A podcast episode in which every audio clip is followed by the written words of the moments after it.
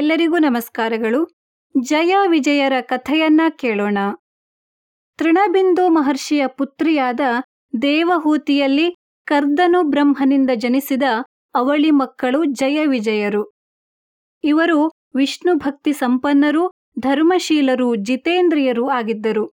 ಪ್ರತಿನಿತ್ಯವೂ ಪೂಜೆಯ ಸಮಯದಲ್ಲಿ ಭಗವಂತ ಇವರಿಗೆ ದರ್ಶನವನ್ನ ನೀಡುತ್ತಿದ್ದ. ಒಮ್ಮೆ ಇವರಿಬ್ಬರು ಮರುತ್ತ ರಾಜ ನಡೆಸುತ್ತಿರುವ ಯಜ್ಞಕ್ಕೆ ಹೋದರು.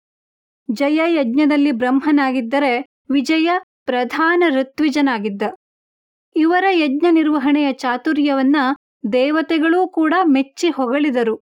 ಮರುತ್ತ ರಾಜ ಇವರಿಗೆ ವಿಪುಲ ರತ್ನ, ಧನ, ಧಾನ್ಯಾದಿಗಳನ್ನ ನೀಡಿ ಗೌರವಿಸಿದ.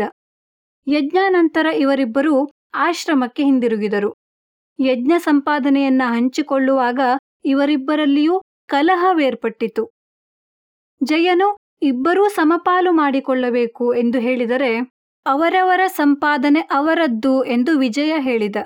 ಜಯನಿಗೆ ಸಿಟ್ಟು ಬಂದು, ನೀನು ಜಿಪುಣ, ಹಾಗಾಗಿ ಮೊಸಳೆಯಾಗು ಎಂದು ವಿಜಯನಿಗೆ ಶಾಪ ನೀಡಿದ. ವಿಜಯ, ನೀನು ಮದದಿಂದ ಕೂಡಿದ್ದೀಯ, ಆದ್ದರಿಂದ ಆನೆಯಾಗು ಎಂದು ಜಯನಿಗೆ ಶಾಪ ನೀಡಿದ. ಪೂಜೆಯ ಸಮಯದಲ್ಲಿ ಇಬ್ಬರೂ ಭಗವಂತನಲ್ಲಿ ತಮ್ಮ ಶಾಪ ಫಲಿಸುವಂತೆ ಬೇಡಿಕೊಂಡರು.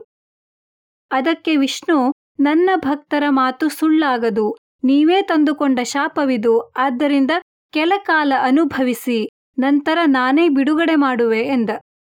ಪರಸ್ಪರರ ಶಾಪ ಪ್ರಭಾವದಿಂದ ವಿಜಯ ಗಂಡಕಿ ನದಿಯಲ್ಲಿ ಮೊಸಳೆಯಾದ. ಜಯ ಆ ನದಿಯ ದಡದ ಕಾಡಿನಲ್ಲಿ ಆನೆಯಾದ.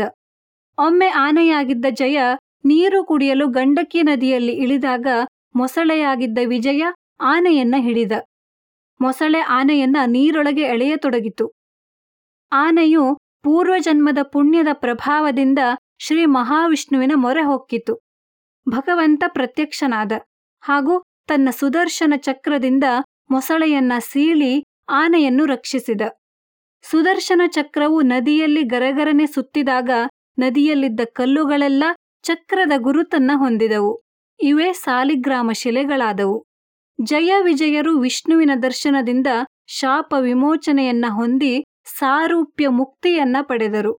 ಹಾಗೂ ಜಯ ವಿಜಯ ಎನ್ನುವ ಹೆಸರಿನಿಂದಲೇ ಮಹಾವಿಷ್ಣು ಇವರನ್ನ ಅನುಗ್ರಹಿಸಿ ತನ್ನ ದ್ವಾರಪಾಲಕರನ್ನಾಗಿಸಿಕೊಂಡ. ಧನ್ಯವಾದಗಳು.